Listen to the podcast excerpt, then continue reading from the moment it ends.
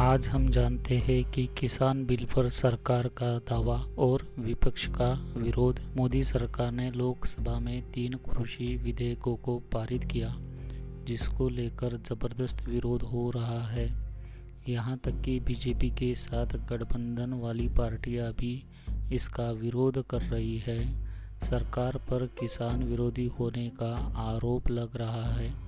किसान सड़कों पर उतरकर इन विधेयकों का विरोध कर रहे हैं। ऐसे में तीनों विधेयक क्या है और इसका विरोध क्यों हो रहा है, इसे समझने की कोशिश करते हैं। सबसे पहले हम समझते हैं कृषक उत्पाद व्यापार एवं वाणिज्य विधेयक 2020 प्रस्तावित कानून का उद्देश्य किसानों को अपने उत्पाद notified agriculture produce marketing committee APMC यानी तय मंडियों से बाहर बेचने की छूट देना है। इसका लक्ष्य किसानों को उनकी उपज के लिए प्रतिस्पर्धी वैकल्पिक व्यापार माध्यमों से लाभकारी मूल्य उपलब्ध कराना है। इस कानून के तहत किसानों से उनकी उपज की बिक्री पर कोई सेस या फ़ीस नहीं ली जाएगी। अब जानते हैं इससे मिलने वाले फ़ायदे। यह किसानों के लिए नए विकल्प उपलब्ध कराएगा। उनकी उपज बेचने पर आने वाली लागत को कम करेगा। उन्हें बेहतर मूल्य दिलाने में मदद करेगा। इससे जहाँ ज़्यादा उत्पादन हुआ है, उस क्षेत्र के किसान कमी वाली दूसरे प्रदेशों में अपनी कृषि उपज बेचकर बेहतर दाम प्राप्त कर सकेंगे। अब जानते हैं इसका विरोध क्यों हो रहा है? यदि किसान अपनी उपज को पंजीकृत कृषि उपज मंडी समिति के बाहर बेचते हैं तो राज्यों को राजस्व का नुकसान होगा, क्योंकि वे मंडी शुल्क प्राप्त नहीं कर पाएँगे। यदि पूरा कृषि व्यापार मंडियों से बाहर चला जाता है तो कमीशन एजेंट बेहाल होंगे।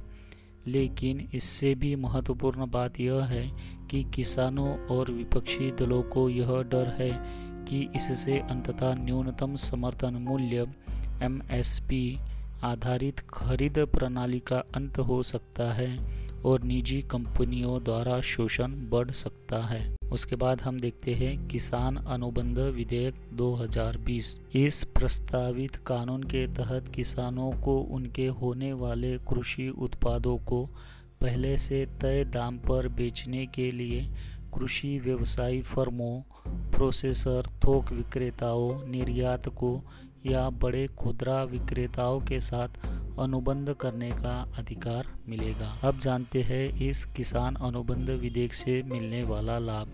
इससे किसान का अपनी फ़सल को लेकर जो जोखिम रहता है, वह उसके उस खरीदार की तरफ़ जाएगा, जिसके साथ उसने अनुबंध किया है। उन्हें आधुनिक तकनीक और बेहतर इनपुट तक पहुँच देने के अलावा यह विपणन लागत को कम करके किसान की आय को बढ़ावा देता है। अब हम देखते हैं कि इसके विरोध के पहलू क्या है।